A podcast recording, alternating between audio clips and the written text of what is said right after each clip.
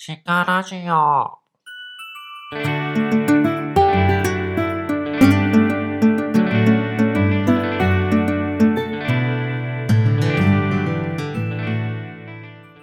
始まりました。シカラジオです、えーパーソナリティである僕、おすぎがですね、しなやかに軽やかに生きていく、そんなことを目指してですね、日々どんな行動をしてるのか、どんな考え方をしてるのか、みたいなことを喋っていくラジオです。いやもうね、今日、今まさにさっきなんですけど、まあ、クロスフィットジムから帰ってきて、まあ、ジムね、行く前にご飯をね、あのタイマーセットしていって、まあ、帰ってきたらご飯炊き上がってるみたいなね、そういう風にしてるんですけど、毎回、なんと、なんと、そう、炊き上がってなくてですね、まあ、炊き上がってなかっただけだったらまだ良かったんですよ。今日ね、何が起こってたかっていうと、なぜか知らんが炊飯器の蓋が開いていたっていう。で、しかもタイマーがね、かかっていたので、蓋が開いたまま炊飯されてて、なんかね、な、え、どどういう状況？と思って。で、まあ、ご飯ももちろんなんか熱いんですよね。熱くはなってますし、その入れてた水も全部ね、お米が吸ったり蒸発してなくなってたんですけど、まあ、肝心の米はですね、芯が残りまくってて硬いみたいな。おいおいおいおいと思って、ちょっとこれじゃ食えんぞ、みたいなね。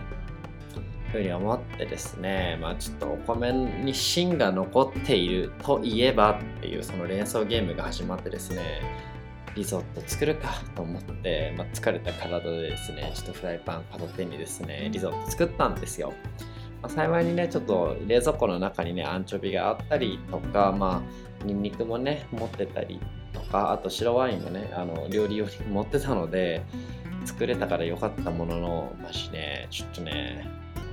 炊飯器と思って、まあ、てか炊飯器っていうかですね、あのパッキンの部分ですよね、パッキンの部分がなんかね、ちょっとね、なんていうんで緩んじゃってたんだろうなと思うんですけどそれでうまくね蓋が閉まってなかったせいで途中で開いちゃったのかなって感じですがいやーこのね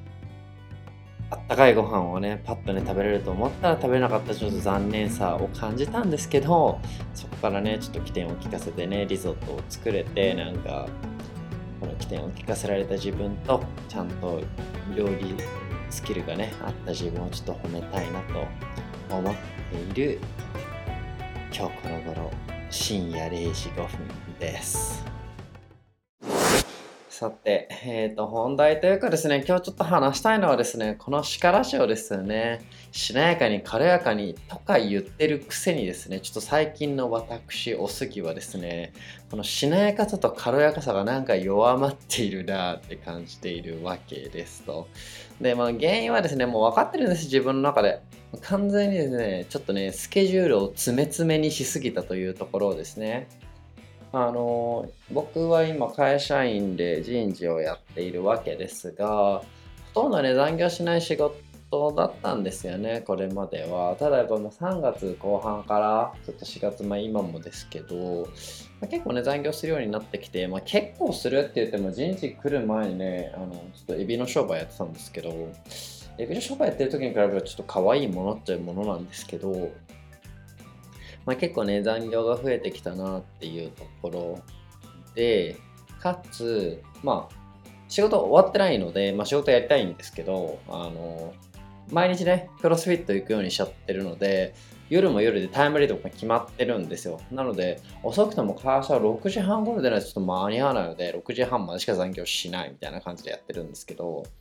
で、そしてクロスフィット行くわけじゃないですか。で、帰ってきてご飯食べて、まあ今日ね、ちょっとね、炊飯器トラブルありましたけど、まあご飯食べて、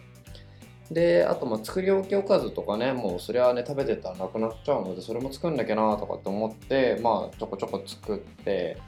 で、それやりながら、あの、まあ週5、週6でクロスフィット行くようになったんで、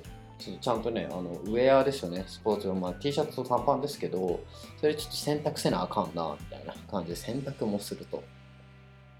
で、そんなことをしてると、もうね、まあ、今日もうちょっと12時回っちゃってますけど、そう、あ、もう夜遅くなっちゃった、寝るか、つって寝て、で、そんで、普段だったらね、あと朝ちょっと早く起きたりできるんですけど、なんかですね、こういう生活をしてると疲れが溜まってるせいかですね、朝もね、ギリギリまで寝てたいみたいな風なね、体になってるんですよね。まあ、つまり回復力をあの追いついてないってことなんですけど、まあ、そんなわけでですね、結構スケジュール詰め詰めなわけで、まあ、自分の感覚ですよ。自分の感覚としては例えばなんだ2ヶ月前とかと比べるといやしなやかさと軽やかさが少なくなってんなって感じがして。でなんかねこんな経験からちょっと思うことはやっぱしなやかさと軽やかさ出していくためには余裕が必要、まあ、余裕だったりあと遊びの部分みたいなイメージかなと。いわゆるなんかちゃんとスペースを作っておくっていう感じですよね。自分の、えっ、ー、と、なんて言うんだろうな、エネルギーとかね、体力、まあ、HP みたいなとか MP みたいなものがま100あるんだったら、今って多分ね、90ぐらい毎日使い切るみたいなね、感じ、90と95ぐらいなんですけど、そうじゃなくて、やっぱりね、多分ね、70ぐらい使って、残り30残しとくみたいなのが、多分ね、僕にとってはね、いい塩梅なんだろうなとは思うんですよ。そう。で、しかも、えっ、ー、と、まあ、毎日ちゃんとね、睡眠は取ろうと思って取ってますが、やっぱり毎日ね、多分100点、100まあ、HP100 です。100としたら100まで、なんか回復しきってなさそうだなってのも感じるんですよね。で、なんかどんどんどんどん自利品になっていくって感じですかねと。まあだからやっぱりしっかりね、あの休むっていうことでね、あの自分の体力を回復するとともに、体力がギリギリになるほどまで使い切らないっていうのは、僕にとってこのしなやかさと軽やかさっていうのを何でしょうねキープしていくある一定レベルでっていうのはすごく大事なこと大事なことだなとはねちょっと今回のね最近の自分の体の状態とかを振り返ったりとか感じてみたりちょっと思うことですと。でとはいえねこれだけ結構ガンガン動いてスケジュール詰め詰めできつい状態ではあるんですけど何て言うのかなあのもう嫌だみたいな、全部投げ出したいんじゃみたいな、もうふて寝するみたいな。家から一歩も出たくない、会社も行きたくない、ジムも行きたくない、みたいな、そんなやけくそ状態には全然なってないんですよね。どっちかっていうとね、まあ、もちろんあのクロスフィットもやりたいことですし、あの作り置きおかずもしたいことだし、あの洗濯もクロスフィット行くので、ちょっと洗濯しなきゃですね、嫌だしな、みたいな。とか、まあ、それこそこの収録だってそうですよね。シカラジオだって楽しいし好きだからさ、やってるわけですよねと。ということで、あとまあ仕事もそうですね。あのもちろん嫌だなって思う仕事もあるんですけど、そうあ相対的じゃないや、えーと、全体的に見ると仕事も、ま、やってみたいなとかこれチャレンジしてみたいなっていうことだったりするのでなんだろうななんか本当に嫌で嫌で仕方がないもう本当に無理みたいなねそんなものって一個もないんだよなって思うから、まあ、こんだけちょっとギリギリなね、状態でもやってるんだなって思うんですよ。ただやっぱりね、ちょっとこれが、あと何でしょうね、1ヶ月、2ヶ月続くってなると自分も持たなくなってくると思うので、まあ、やっぱり休める時に休んでいこうと思うと、まあ、今日が、まあ、ちょっと12時回っちゃったんでね、実は今日アップロードする日、4月15日になっちゃったんですけど、まあ、これから編集とかするんですけど、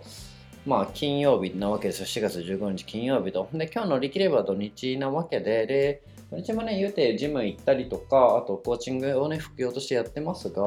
平日よりかはね、比較的自分でいろいろなんだろうな、自由にできる時間っていうんですかね。っていうのがあの多いので、ちょっとね、あのあと1日頑張って、えっ、ー、と、土曜日はま午前中と、あ午前中クロスフィット行ったと、まあ、コーチングもちょっとあって、午後もあの早い時間にコーチング1本で、それが終わればね、夕方からはだいぶね、リラックスしたりとか自分を整える時間も取れそうなので、そこまではね、走り切って、えー、とそれで、その時に、あと土曜日ね、自分をいたわるじゃないですけど、まあその時の気分によってですけどね、何やるかわかんないですけど、まあそんなことをやって自分の体を一旦ね、整えていこうかなと思いますと。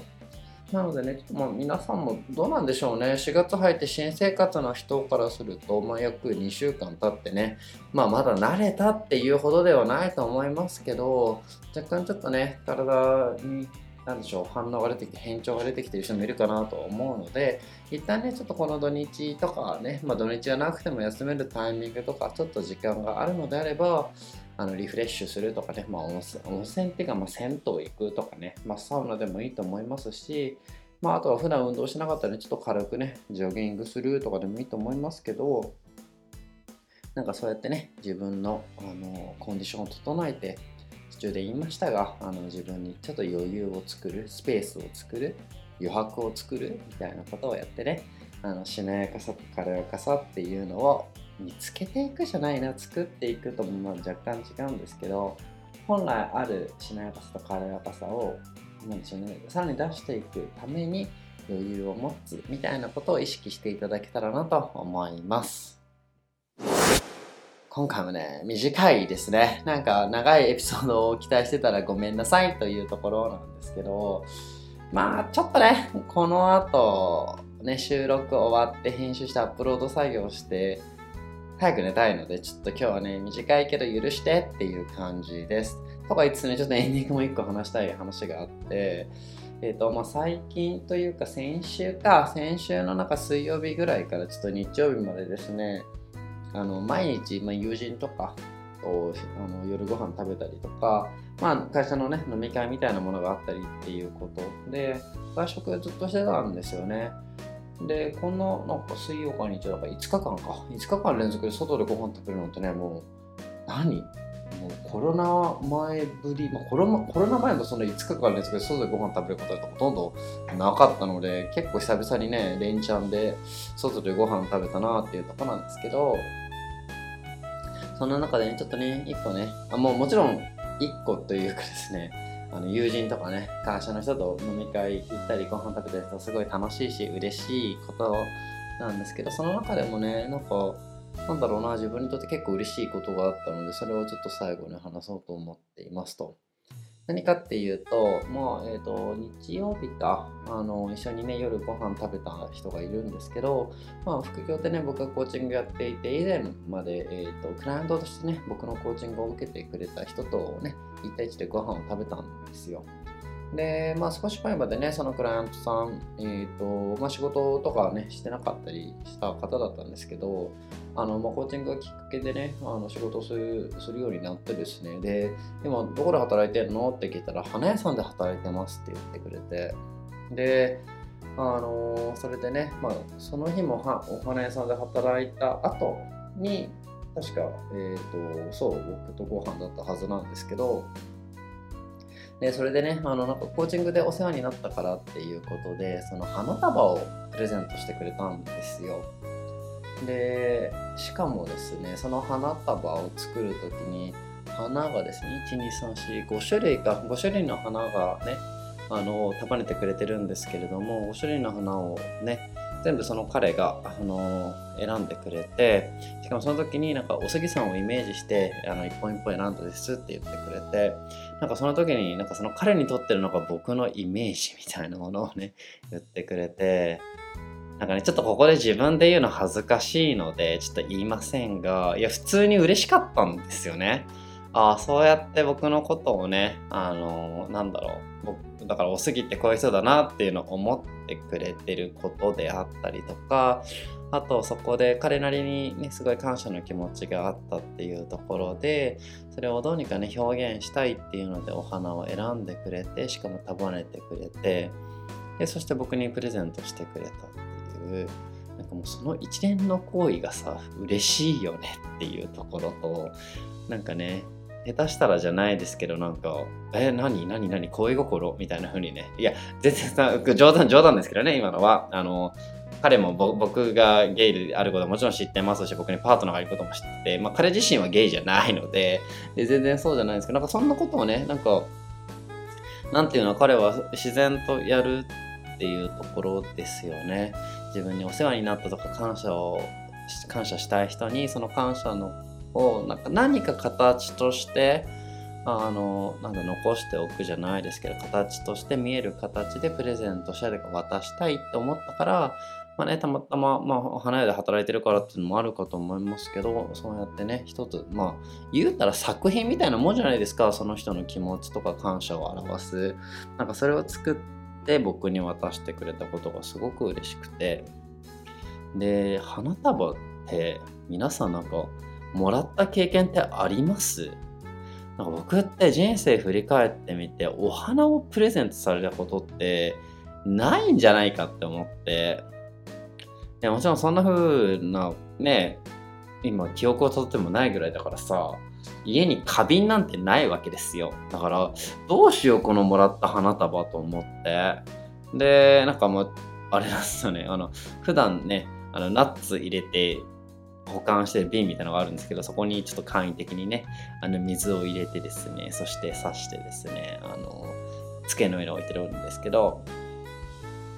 だから他の机でねあの今も収録していますけどその目の前に花があってやっぱり花を見ると何だろうななんか優しい気持ちになれるんですよね。そう。であいいなと思うんですよ。でそうその彼にね聞いた、いろいろお花屋さんの話もしてくれて聞いてみたら、今お花屋さんってね、サブスクのサービス、サブスクリプションですね、をやってて、まあ月額いくらみたいなの払って、まあその彼の働いてるお店ではですけど、あの毎日そのサブスクの登録してお金払ってるお客さんには、えーと、お店に来たらですねその日お店にあるお花一輪どれでもあの持って行っていいっていうようなサービスをやってるそうなんですよね。いや、なんかさ、すごく良くない？それ？と思って、お花好きだったら絶対いいよな、みたいな。しかも、確かね、その、なんか話聞くと、なんか2000円ぐらい見たこと言ってたんですよね。だから意外と安いなと思って、花って1輪からでも結構するイメージなんです。4、500円するんじゃないかなっていうイメージなので、だかそれがね、2000円でサブスクで毎日1輪って安くね？とかと思うので、いいなって思ってるんですよね。なのでね、まあリスナーの皆さんの中にもですねお花をね常になんか買ってたりとか部屋に飾ってる人もいるだろうなと思うんですけどあのねそういう風にやってない人も一回このお花のある生活みたいなのをしてみるとですね新たな発見とかあって面白いかもなと思うのでもし興味があればねなんかお花のある生活やってみればいかがですかという。